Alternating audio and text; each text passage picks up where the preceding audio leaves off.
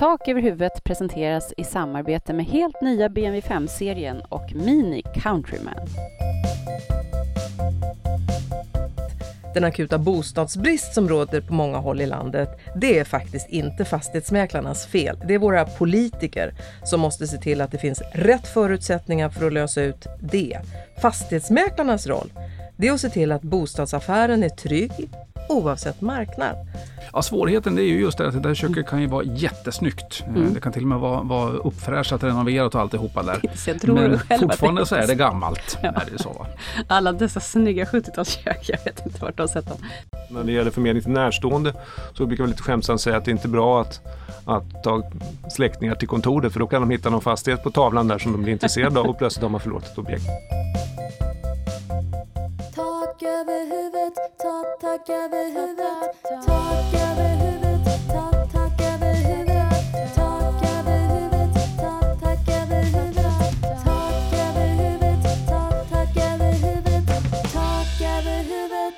Hej och välkomna till det första av två specialavsnitt av Mäklarsamfundets bostadspodd Tak över huvudet. Eh, som ni alla vet så har vi tidigare gjort två säsonger där det har handlat om eh, allt möjligt verkligen eh, som gäller bostadsmarknaden och som gäller fastighetsmäklare.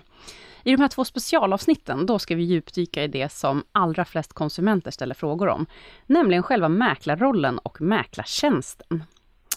Eh, vill man lyssna på våra tidigare avsnitt och vill man lyssna på de här avsnitten och det avsnitt som kommer efter, så gör man det där andra poddar finns, på Podcaster eller på Soundcloud exempelvis. Jag heter Josefin Uppling och till min hjälp i de här två specialavsnitten har jag tre experter. Eh, det är Jonas Anderberg som är chefsjurist här på Mäklarsamfundet. Det är Magnus Bäckström som är kundombudsman här på Mäklarsamfundet.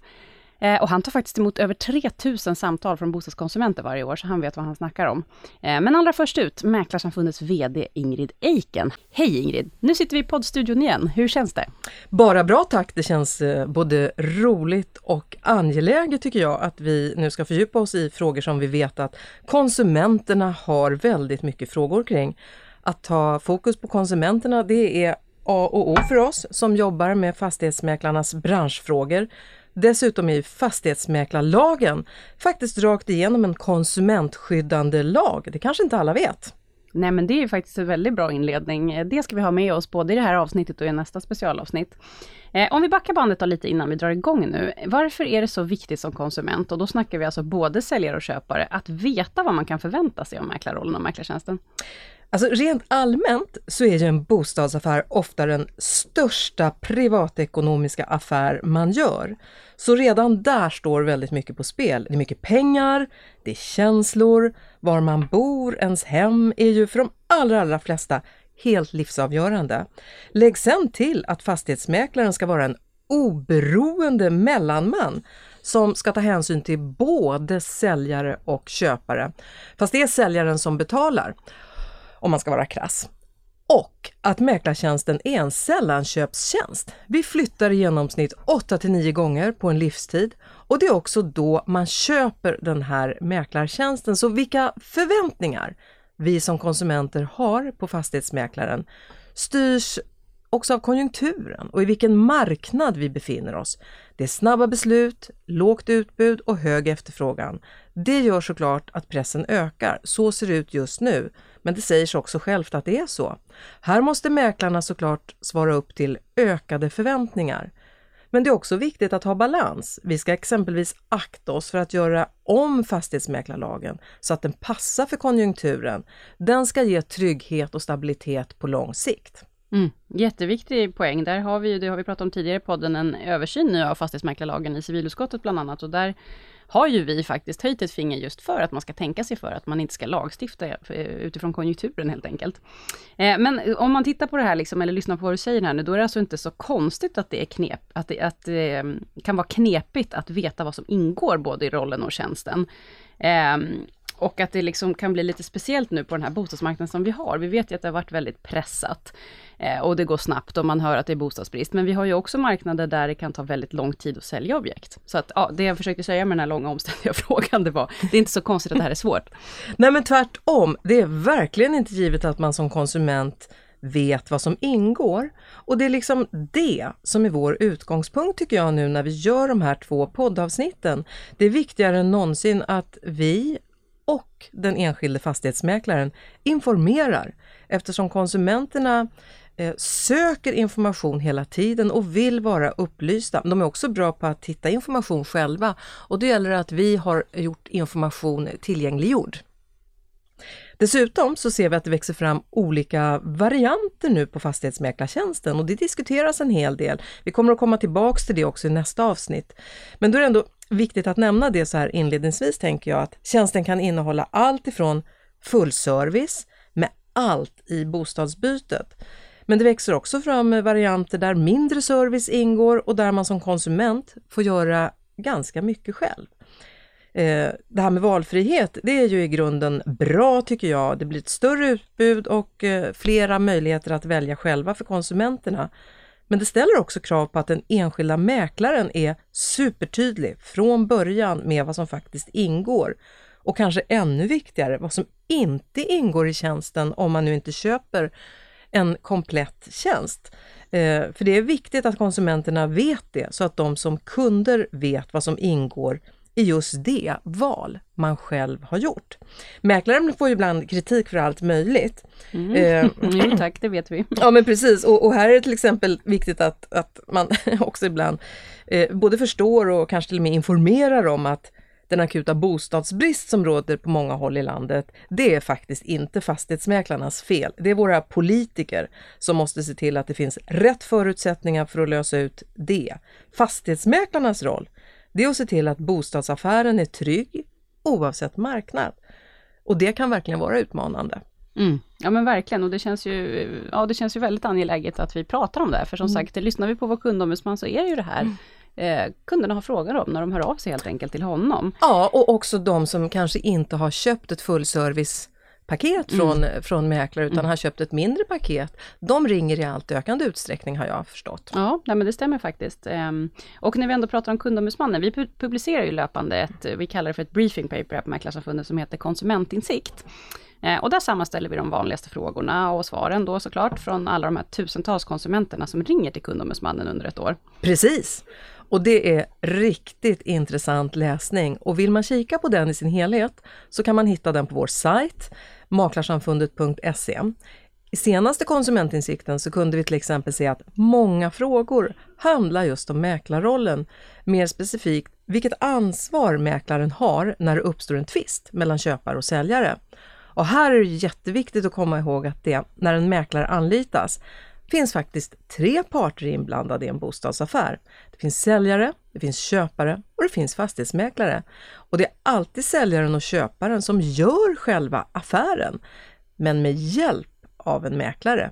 Och min poäng här, det är att det alltid finns vissa delar av ansvaret i bostadsaffären som alltid kommer att vila på såväl säljare och köpare. Och det är det vi ska prata mer om med Magnus och Jonas om i den här podden. Ja, och det där är en superviktig poäng, för det är ju faktiskt så att affären eh, görs mellan köpare och säljare och ingen annan. Eh, och det, det ska vi verkligen få anledning att återkomma till. Eh, stort tack Ingrid Eiken. Det är hög tid för oss att gå vidare på djupet här. Det ska handla om mäklarrollen. Ja men tack och ett kort tillägg bara. Är du som lyssnar intresserad av bostadsmarknaden och bostadsbyte i allmän mening? Följ gärna Mäklarsamfundet i sociala medier. Vi finns både på Facebook, Twitter och Instagram. Podden har ett eget Instakonto också, Tak över huvudet.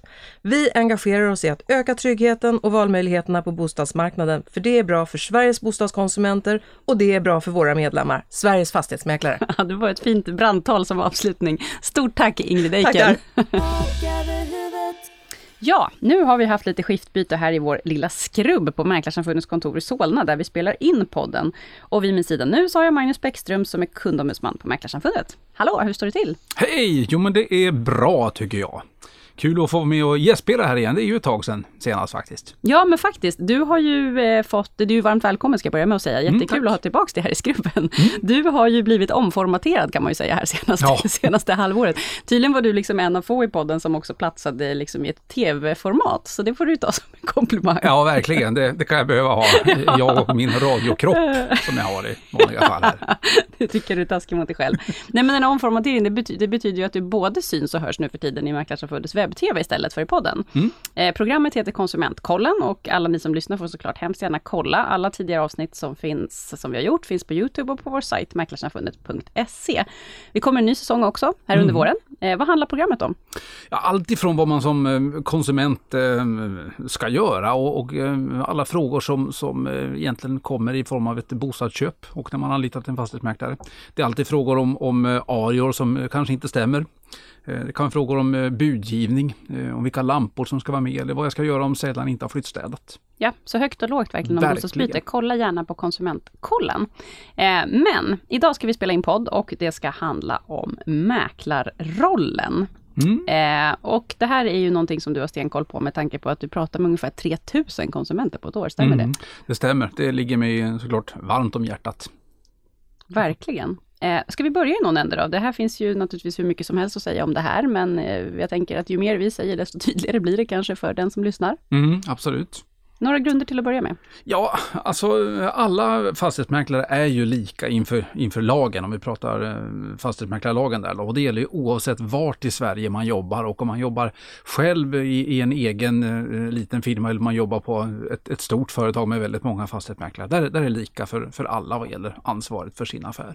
Ja men det är ju en viktig poäng, för där har vi ju, alltså om man nu ska försöka göra mäklarrollen så begriplig som det går ur ett konsumentperspektiv, så är det så att är man missnöjd med sin mäklare eller funderar på om något har gått knasigt till, då ska man alltså inte vända sig till företaget som mäklaren jobbar på, utan det är alltid den enskilda mäklaren. Ja, det är alltid den enskilda mäklaren som har, har eh, ansvaret för, för sin affär. Och det här är ju väldigt tydligt i fastighetsmäklarlagen, det är ju där någonstans det, det har bestämts att det ska vara på det här sättet. Absolut, visst är det så. Uh, yes, Eh, Eh, du sa det här med geografisk, ehm, eh, vart man är liksom verksam geografiskt, det spelar inte heller någon roll, utan där är det samma för alla också? Nej, det är samma för alla faktiskt. Där. Och där skiljer sig lite granna eh, faktiskt. där. En del mäklare jobbar ju på väldigt stora geografiska områden och eh, andra mäklare jobbar eh, på väldigt små geografiska områden. Till exempel en, en stadsdel eller rent av kvarter faktiskt. Där har vi några mäklare som jobbar på. Medan andra jobbar eh, över hela Sverige med olika typer av fastigheter där. Mm. Eller med en specifik form av fastighet också. Jag tänker på de som jobbar med jord och skog till exempel. Där. Just det, just det. men det är fortfarande samma lag för alla helt ja, enkelt. det är det. Eh, det finns ju något som heter god fastighetsmäklarsed. Hur, vad, hur ska man förstå det i det här perspektivet? Hur hänger det ihop med mäklarrollen? Ja, alltså det, det är ju så här, mäklaren ska ju i allt iaktta god fastighetsmäklarsed. Eh, och det innebär det ju naturligtvis att hålla sig till de lagar, regler och, och praxis som finns på området där. Mm. Ehm, och det är klart att en konsument kanske inte är lika insatt i vad god fastighetsmäklarsed är som fastighetsmäklaren själv eh, bör och ska vara. faktiskt. Nej, och då kan det vara viktigt, hur, hur kan man få konsumenterna att förstå mer vad det handlar om eller vad de liksom ska kunna förvänta sig utifrån då god fastighetsmäklarsed? Ja, det, jag, jag, förstår att det, det, är svårt för en konsument att förstå det, för det, den här affären gör man så otroligt sällan. Eh, att ingå avtal och göra affärer, det gör vi nästan dagligen de flesta konsumenter. Men eh, just när det gäller att eh, sälja eller köpa en fastighet och anlita en fastighetsmäklare gör vi mer sällan. Mm. Jag tycker det är klokt att man faktiskt frågar fastighetsmäklaren eller, eller varför inte fråga Mäklarsamfundets kundombudsman om, mm. om det är någonting man undrar över i en specifik affär. Till exempel, ja. kan man höra av sig till honom. Eh, Okej, okay, vi kommer gå på djupet lite mer i de här frågorna med vår chefsjurist Jonas Anderberg sen, när vi, vi är klara med varandra i skrubben. Mm. Men ska vi säga något också om det här med oberoende mellanman? Det är ju inte heller alldeles okomplicerat. Det är också något som finns i lagen nu, att mäklaren ska vara en oberoende mellanman. Det stämmer. Eh, och det innebär ju att fastighetsmäklaren ska inte ta parti för, för någon, eh, varken för köparen eller för säljaren, utan vara just den här oberoende mellanmannen mellan köpare och säljare. Där då. Eh, på en punkt, ja då får ju eh, mäklaren vara på säljarens sida och det gäller ju att kunna få så bra betalt som möjligt så att säljaren väljer att sälja fastigheten där. Mm. Precis. Något kort om budgivning då. Det här är ju någonting som är en jättehet potatis eller som jättemånga har frågor om när de hör av sig till dig också. Mm. Vad, hur ska det gå till och hur vet jag vem som la budet och hur är det ens tillåtet så kallade lockpriser, liksom allt sånt där. Mm. Mm. En sån här viktig distinktion, för det här kan man också prata jättemycket om, men det är ju det här med liksom Ingår det i mäklarrollen att bestämma vem som får köpa? Nej, fastighetsmäklaren får inte bestämma vem som blir den slutgiltiga köparen. Det är säljaren som bestämmer det. Säljaren beställer, bestämmer helt och hållet eh, vem som ska få köpa till vilket pris och, och villkoren också där. Mm. Och säljaren kan, eh, precis som en budgivare, faktiskt eh, dra sig ur det här innan man har skrivit köpekontrakt också där och mm. ändra sig och sina förutsättningar. Mm. Och vi pratade lite, jag och Ingrid här inledningsvis om konsumentinsikt, vårt eh, briefing paper som vi, ehm, som vi precis nyligen gav ut, men som vi ger ut. eh, Och nu tittar du manus, nu är jag liksom off topic, så att ta det lugnt. Okej. jag kom på en grej.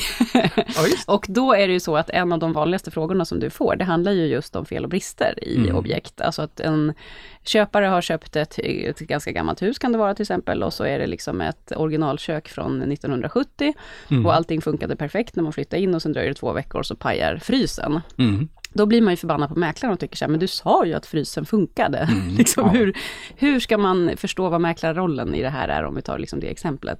Ja, det, det misstolkas ju ofta ifrån, ifrån köpare framförallt där att eh, man tror att mäklaren har, har undersökt och, och eh, på något vis besiktat eh, allt i hela bostaden, både inre och yttre saker. Eh, och det eh, är inte direkt eh, det som, som mäklarens roll och, och ansvar innebär eh, primärt där. Eh, det är köparen som ska undersöka det, det köparen köper. Eh, mäklarens roll det är ju att vidareförmedla den information som, som mäklaren har, som han har fått ifrån olika register eller, eller fått ifrån eh, säljaren. Där då. Mm. Men eh, ansvar för de här 15 år gamla kylskåpen, det kan man nog säga att det, det Ja, ansvaret det här var från fastighetsmäklaren. 70-talet, det är ju ännu äldre än Ja, det är 15 ännu värre än så faktiskt. Är det. Men vi har ibland konsumenter som undrar just över den biten. Ja. Har inte fastighetsmäklaren något ansvar för det här gamla kylskåpet som nu har rasat sönder, antingen strax efter tillträdet eller, eller strax innan också? Nej men precis, och där handlar det väl om rimlig förväntansbild från, man får kanske tänka till då lite när man köper ett gammalt hus. Mm. Eh, att är det rimligt att tro att det här 70-talskylskåpet ska funka i ytterligare 30 år? Ja, och just den här förväntan, det glöms oftast bort av, av eh, spekulanterna där. Eh, Man glömmer bort att faktiskt att man kan inte förvänta sig av en, av en del av, av huset som har den tekniska livslängden uppnådd att den ska fungera så mycket längre till. Och här kan man ju som mäklare då, tänker jag, som en del av rollen, att man är väldigt noga med att informera om, liksom så. Man kan ju säga det, att jo men det här köket är från 70-talet, Mm. det liksom, har det skick som ett kök från 70-talet kan ha, men Mm. ja. Ja, svårigheten är ju just det att det där köket kan ju vara jättesnyggt. Eh, Mm. Det kan till och med vara, vara uppfräschat, renoverat och alltihopa där. Jag tror Men själv att fortfarande så är det gammalt. Ja. Är det så? Alla dessa snygga 70-talskök, jag vet inte vart de har sett dem. Mm. Okej, sorry, det är jag som eh, svävar iväg här lite. Men okej, så förväntansbild, eh, det är eh, köparen och säljaren har också ansvar. Det är inte bara mäklaren som har ansvar Nej, precis. i affären, det är viktigt att komma ihåg. Mm. Eh, om vi ska titta lite närmare då på den här ansvarsfördelningen mellan säljare och köpare, du var inne på det lite. Hur, hur, eh, hur ser den ut egentligen? Liksom, vad, är, vad är säljarens ansvar? Du var inne på det här med eh, köparens undersökningsplikt och så vidare, men om vi börjar hos säljaren. Mm. Man, man, man kan ju säga så här, köparens undersökningsplikt den är ju långtgående. Eh, Den, den trumfar väldigt mycket. Mm. Eh, säljaren, eh, man pratar om en, en upplysningsplikt där. Mm. Och det är klokt av en säljare att faktiskt upplysa om saker som man känner till och som kanske inte är alldeles lätta att upptäcka eller förvänta sig. Just det, så säljaren ska upplysa och då är det väl primärt säljaren, eller förlåt, köparen som ska upplysas, men det är mäklaren som på något sätt ska föra informationen emellan, eller hur funkar Det, det? det stämmer där. Eh, ofta förekommer ju frågelister som en, en säljare får fylla i som Ja, mäklaren eh, Bra, vad är, vad är en frågelista? Ja, där finns ett antal frågor som säljaren får svara på och eh, då hjälper fastig- fastighetsmäklaren till med att eh, framföra den informationen eh, från säljare till köpare. Mm. Eh, eftersom säljaren då ska lämna upplysningar som kan antas påverka köpet för köparen. Mm. Kan du ge exempel på något sånt som man inte kan upptäcka liksom när man är köpare där och kollar, men som är typiskt bra som säljare att informera om? Det kan vara mm, saker som, som kanske kommer årstidsvis, Mm. eh, men inte den årstiden som vi visar huset på nu. Eh, Mm. Det kan ha att göra med drag och kyla och eh, Mm. att det, kanske periodvis har, har varit problem med fuktproblem och sådana Mm. saker. Där och det. Men som sagt, finns det indikationer på de bekymren där? Eh, Mm. Eller rent av att man, man ser de skadorna där. Mm. Eller att det är en konstruktion som är känd för att ha just den här typen av, av fel och brister. Då är det köparens ansvar. Mm. Under, Och det är också, som då är ja, undersökningsplikten där. Super. Eh, Så säljaren, jätteviktigt att informera om allt som man kan tänkas, också för sin egen skull tänker jag, så att man slipper en massa liksom, tjafs och stök. Liksom, man vill ju inte, när man har sålt vill man ju ha sålt och kunna gå vidare på något sätt. Mm, absolut. Är det. Eh, och som mäklare då att vara noggrann med att påminna säljaren, som ju ändå är ens uppdragsgivare, att nu är det väldigt viktigt att du Mm, tänker till här och berättar om allt som man också inte ser. precis. Eh, om vi tittar på köp, vad har köparen för eget ansvar i det här? Ja, det är ju hela den här undersökningsbiten. Mm. Ja, och det är klart att där är köpare, eller man säger spekulanter då. Mm. Eh, Det är det de kallas innan de blir köpare. Mm. Det är bara en som kan vara köpare av alla som kommer att titta. Och där är ju alla, har ju olika kunskaper om det här med, Mm. med eh, byggnationssätt och, och eh, hur, huruvida det här är, är, finns fel och brister eller inte. Mm.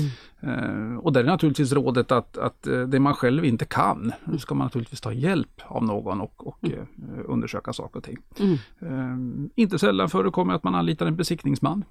Eh, framförallt på fastigheter gör man det, men man ser det även ibland på bostadsrätter, att man tar hjälp av någon som tittar på, på Mm. byggnadstekniska statusen. Mm. Någon som kan hjälpa till helt enkelt. Absolut. Mm. Och då får man fram också sånt som man kanske inte ser med blotta ögat. Nej, det är sant. Eh, ju, ju fler som tittar och ju mer kunskap man har om det så finns det möjligheten att faktiskt hitta felen redan innan man köper huset eller, eller lägenheten.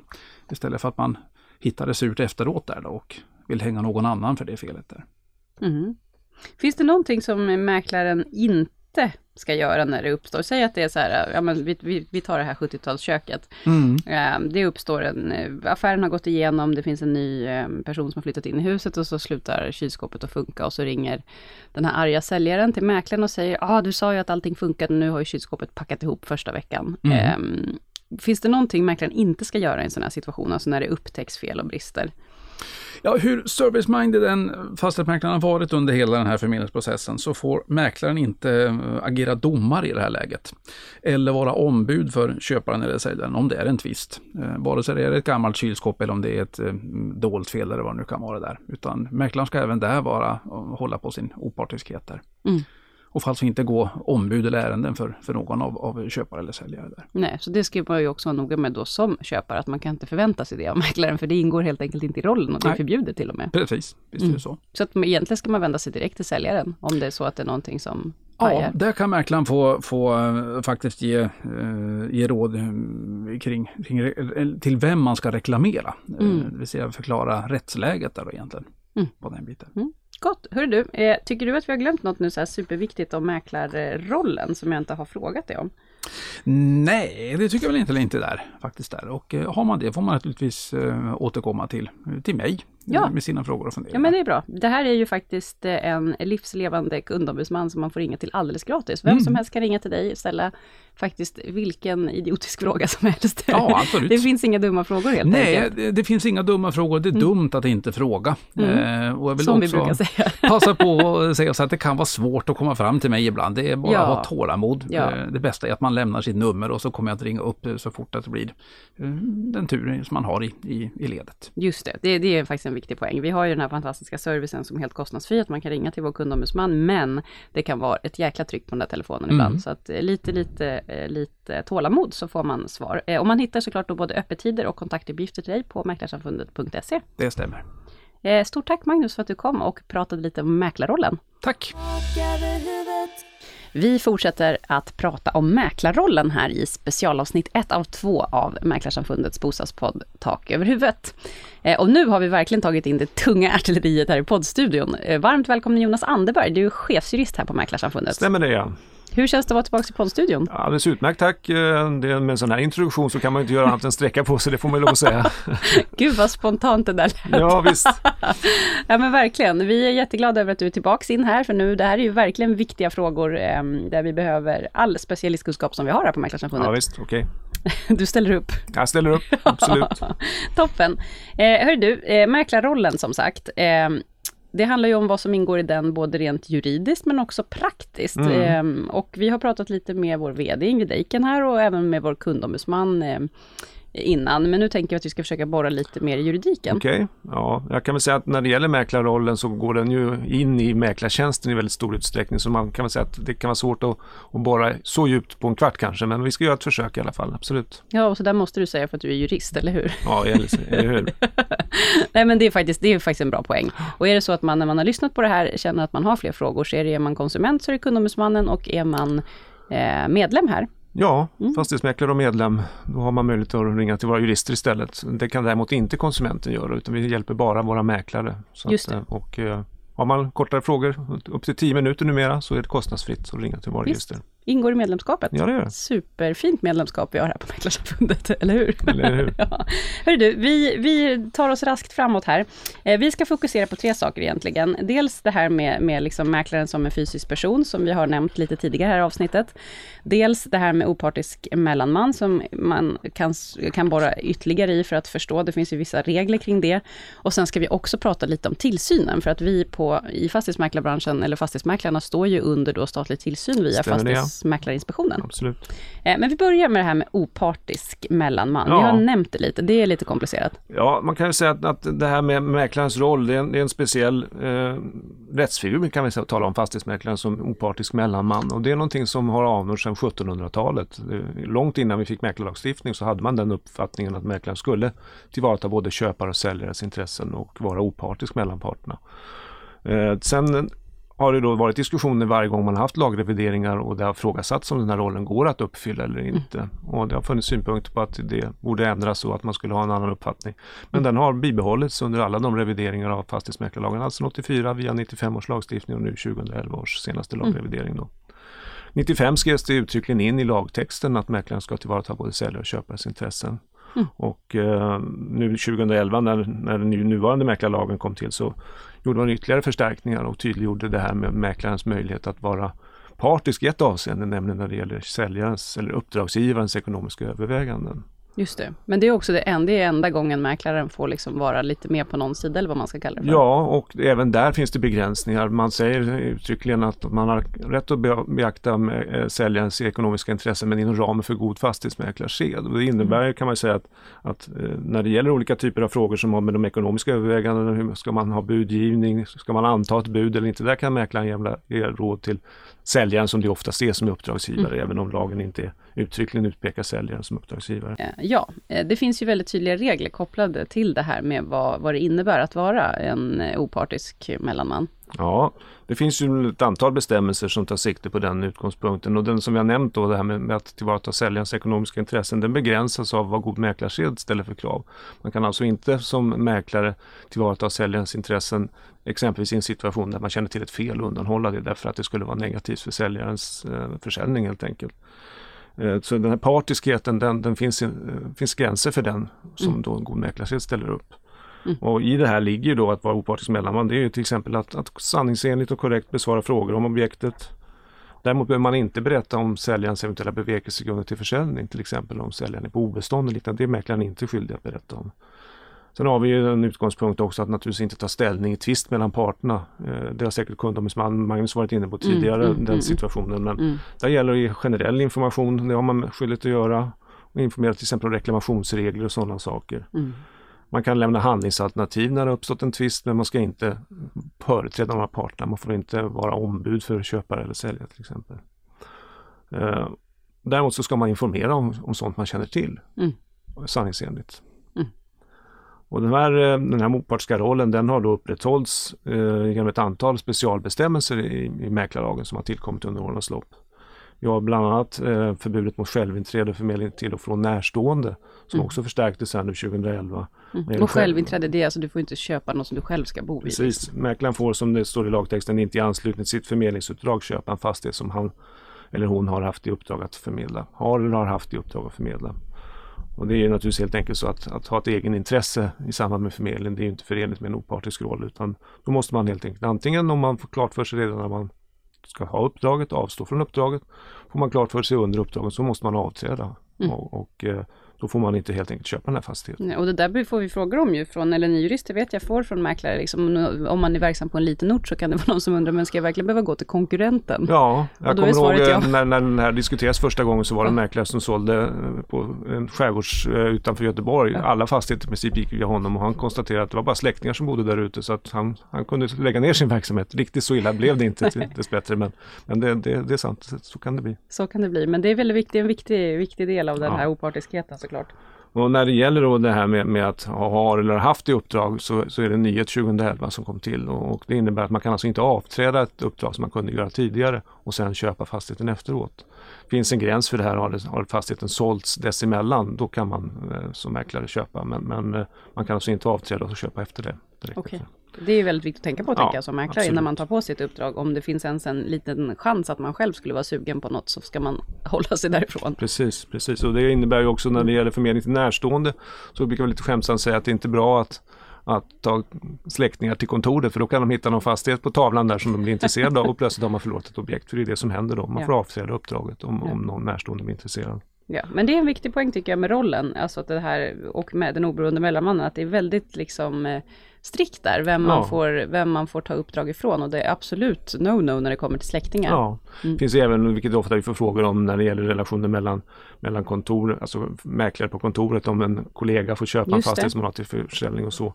Och där, där, där är det då en avgränsning i lagen om vem som är närstående som man får ta sikta på. Mm. Den är rätt komplex och den får man ta i ett samman, särskilt sammanhang. Men typiskt sett så är man bara jämbördiga kollegor så kan man köpa. Men Mm. är det däremot så att chefen som är intresserad då är det närstående enligt konkurslagens bestämmelser som man hänvisar till i, i Okej. mäklarlagen. Så hellre ställa en extra fråga där än att köra på. Ja, vi brukar enkelt. säga ring alltid och ställ frågan till oss. Vi ger Mm. råd i det här avseendet och avråder kanske en gång för mycket hellre än, än att ta chansen så att säga. För det, Mm. det drabbar mäklaren så hårt om Mm. man skulle göra fel. Ja, men verkligen. Eh, Ytterligare en bestämmelse som också har samma utgångspunkt det är förbudet att bedriva handel med fastigheter. Mm. Och eh, det är en ganska omdiskuterad fråga som eh, i praxis har blivit lite svårtydd. Det finns tydliga regler som gäller, det vill säga att man kan inte som mäklare sälja sina egna fastigheter. Så en kund som vänder sig till ett mäklarkontor ska möta en mäklare, inte en säljare. Mm. Det är utgångspunkt nummer ett i den här bestämmelsen. Men den täcker också det man traditionellt menar med handel av fastigheter. Men där är det lite otydligt var gränsen går. Vi har haft något exempel på en Mm. mäklare som sålde flera objekt Mm. med kort tid och som klarade sig vid, vid överprövning. Och där man med all rätt liksom granskade det i media och Ja. man tyckte gud vad konstigt får man verkligen sälja så här många men där gjorde man bedömningen Ja. att det fanns bra motivering Och liksom. det är en av de frågor som vi särskilt har lyft fram i de översyner av fastighetsmäklarlagen som, som pågått under en tid. Att, Mm. att den här bestämmelsen borde förtydligas så att det är klart vad fastighetshandel är och inte är. Exakt, för där är ju fastighetsmäklare som alla andra, de vill ju veta vad som gäller. Det är ju Ja. ingen som medvetet vill bryta mot Nej, någon lag precis, här. precis. Så är det. En eh, ytterligare bestämmelse är den om eh, förbudet mot förtroenderubbande verksamhet. Det var väldigt mycket diskussioner inför 2011 års lagstiftning. Eh, mycket debatt om det med sidotjänster som, som mäklarna ville kunna tillhandahålla och som efterfrågas av konsumenterna. Ja, just det, och vad kan en sidotjänst vara? Allt från homestyling till, Ja, vad vet jag, Det finns massor med trädgårdsmakeover. tänkbara tjänster. Och, och det finns, om man tittar på bestämmelsen om förtroenderubbande verksamhet så finns det ett antal exempel i förarbetena och från praxis som är klara exempel på verksamheter som är förtroenderubbande. I förarbetena nämner man till exempel att som mäklare har uppdrag att sälja småhusföretag, alltså nybyggnationer och samtidigt förmedla tomter. Det går inte att förena med varandra. En annan ett exempel från, från praxis är att vara förvaltare och samtidigt förmedla lägenheter i en bostadsrättsförening som har lämnat förvaltningen till den här föreningen. Då, där, där prövades i högsta instans slutligen Okej. och, och konstaterades att det var No, no. Okej. Men sen har vi det här med sidotjänster då, tillbaka till det. Mm, och, och mm. där var ju väldigt mycket diskussioner om hur man skulle se på sidotjänster som förmedlas mot ersättning. Mm. Och under årens lopp så har det diskuterats då om varje form av ersättning skulle kunna vara ett exempel på någonting som gör det hela förtroenderubbande. Och där landade lagstiftaren 2011 i att, att eh, det är okej om ersättningen endast är obetydlig. Och sen blev, har det varit försök att under årens lopp tyda det här obetydliga ersättningen, hur stort det ska vara och så vidare. Mm. Samtidigt har frågan kring, kring tjänster sjunkit tillbaka och är inte så omdebatterad som den var inför lagstiftningen. Så det här känns inte som ett jättestort problem idag Nej. faktiskt. Okej, det är ju intressant faktiskt att det som kan verka ju som ett jätte, jätteutmaning på skrivbordet blir Ja. inte det när det kommer ut i praktiken. Och här ska mäklaren informera och då både Mm. köp- köpare och säljare i god tid. Mm. Uppdragsgivaren ska få information om vilka sidotjänster och ersättningar som utgår in, direkt och indirekt innan man Mm. skriver på förmedlingsuppdraget och köparen ska få den informationen så snart det är möjligt. Mm. Återigen, information, super, superviktigt. Ombudsförbud är en sån här grej också som ja, finns. och det hänger ju samman naturligtvis med att, att vara en, ett ombud innebär att vara partisk och företräda sin, sin huvudmans intressen och det kan man ju inte vara samtidigt som man ska vara opartisk. Därför finns det ett uttryckligt förbud att företräda köpare och säljare mot varandra kan man säga. Köpare gentemot säljare, säljare gentemot köpare. Däremot så kan mäklaren företräda eh, ena parten i enklare angelägenhet eller mot utomstående till exempel att ansöka om medlemskap i en bostadsrättsförening. Eller, Det får mäklaren Ja, göra. det får mäklaren Mm, göra. Han får mm. också till exempel lös, vara med och företräda ena parten på tillträdet och reglera köpeskilling förutsatt att allting är klart. Mm. Dyker upp några frågor då, då måste mäklaren backa Mm. tillbaka. Men, men typiskt sett så kan man företräda säljaren till exempel Mm. och ta emot köpeskilling och kvittera köpebrevet. Mm. Innan vi går vidare till de två andra punkterna vi har här, tiden går fort man är rolig. Det finns ju några missförstånd rörande mäklarrollen som är Ja. vanlig, vanligare än andra. Det kan man väl säga och och ett väldigt vanligt sånt är att mäklaren skulle ha ansvar för själva objektet, det vill säga att sälja objektet. Det är mäklaren är, som ju uttrycket förmedlar antyder, inte part utan förmedlaren fråga, fastigheten mellan köpare och säljare. Han har inte heller någon skyldighet att undersöka objektet för det. Det har säkert Magnus varit inne på också. Mm. Mäklaren har ingen egen undersökningsplikt. Han gör en- intagsbesiktning och gör en översiktlig eh, kontroll av fastigheten men, men är inte någon undersökning djupgående sådan. Det här tycker jag är jätteviktigt, för det här, det här finns det ju mycket frågor om och här är ett van, alltså det tänker jag man hör ofta. Alltså, så vi kan väl bara så sammanfatta och försöka ta det igen. Ja. Det är inte mäklaren som säljer objektet, Nej. det är säljaren. är mäklaren säljaren. förmedlar. Mm, precis. Och när det gäller uppgifter kring fastigheten så har mäklaren inte något strikt ansvar för de uppgifterna. Det är också väldigt vanligt missförstånd att det som står i objektsbeskrivningen det har mäklaren kontrollerat och ansvarar för. Det är ofta säljarens uppgifter. Mäklaren har en skyldighet att kontrollera om omständigheterna föranleder att de skulle vara osäkra eller någonting sånt. Och det där var Magnus inne på tidigare, Ja. just det här med att säljarens, den här punktlistan pratar han om som man Frågelistan, som, ja. frågelistan, förlåt, ja, som man kan ge som mäklare till säljaren för att Ja. verkligen uppmuntra till att man är Precis. noga med att upplysa om allting. Och det är ett redskap som mäklaren har för att, för att också verka för att säljaren lämnar de upplysningar som man har om fastigheten som är en skyldighet som mäklaren också har att, att verka för. Men det kommer vi tillbaka till när vi kommer in på tjänsten lite mer mm, mm. grundläggande. Sen har vi ju den här, när det gäller principer kring mäklarrollen så har vi frågan om mäklaren som varande fysisk person. Det är också en del av mäklarrollen som är speciell. Eh, Det är inte så, frågar du en, en kund vem vilken mäklare man anlitar så får vi i, eh, jag ska säga 99 av 100 om inte 999 av 1000 ett mäklarföretags namn och inte en fysisk person. Nej. Men mäklaren är personligen ansvarig och det är bara mäklaren själv som kan åta sig ett uppdrag. Det är mäklaren som är ansvarsförsäkrad, det är mäklaren som står under tillsyn av Fastighetsmäklarinspektionen. Ja men det där är jätteviktigt. Vi Jag tror både Ingrid nämnde det inledningsvis, Magnus var inne på det, men anledningen till det är ju att det här är faktiskt själva utgångspunkten för hur lagen är Ja, skriven. så är det. Och även den frågan har disk- varit diskussioner kring hur man ska se på mäklarrollen, om man ska bibehålla det här personliga ansvaret eller om man ska börja fundera på att som i många andra sammanhang låta det företag som man är anställd hos vara ansvarig. Så är det ju för de allra flesta tjänster att det är det företag där man är anställd som är ansvarig, så kallat principalansvar som heter i juridisk term. Mm. Men det är, gäller inte i mäklarlagen utan där är det ett personligt ansvar. Mm. Och det där kan ju innebära att man som, om man som kund då riktar anspråk mot fel part så kan man förlora både kostnader och göra rättsförluster. Man kanske Mm. reklamerar till mäklarföretaget. Mäklarföretaget har inte mäklaren kvar längre, bryr sig inte om den här reklamationen eftersom de inte anser sig berörda. Nej. Mm. Och så missar man kanske en, en, en eh, tidsfrist som man måste iaktta för att kunna rikta ett anspråk. Så det är väldigt Så viktigt, viktigt, viktigt om man är missnöjd som konsument, det är personen, alltså mäklarpersonen, som du ska vända dig till i det här fallet. Absolut. Jätteviktigt. Mm. När det gäller tillsynen av, av, av mäklarna kontra mäklarföretaget så Mm. förs det nu en diskussion. Det har framförts önskemål från bland annat från FMI att få tillsyn även för mäklarföretagen. Eh, Det har diskuterats ur penningtvättslagstiftningsperspektivet Mm. också. Där kan man säga att, att där gjorde man istället så att man införde ett personligt ansvar för mäklaren i en situation där det är företaget som är ansvarig enligt lagen. Mm. Och valde den vägen istället och, och konstaterade att skulle man börja fundera över att att eh, inrikta sig på mäklarföretaget, då vore det att rita om hela kartan för god mäklarsed. Mm, Så mm, det är mm. någonting som måste göras med väldigt stor eh, noggrann efter, Mm, mm, mm. genomtanke och så, så att man Mm. inte bara öppnar en tillsyn utan vidare. Och det Nej. har vi framfört i de sammanhangen. Ja men just det, vi pratar med civilutskottet löpande om det här. Men det är viktigt att tänka på att ofta kan man ju tro sådär när man läser tidningen att det är väl bara att ändra, varför kan vi inte bara göra det? Det är inte rimligare liksom, om man tittar på bankerna till exempel, det är inte rimligare att mäklarföretagen tar ansvar. Mm, Men då, vi, och vi säger väl varken bu eller bä där, det enda vi konstaterar är att det skulle krävas, det skulle bli en väldigt, väldigt stor skillnad. Ja, och man måste göra noggranna överväganden Mm. vad det får för konsekvenser eh, på, på det breda planet. Mm, såklart. Eh, du nämnde FMI, ska vi avsluta med att prata lite tillsyn här? FMI Okej. står ju för Fastighetsmäklarinspektionen.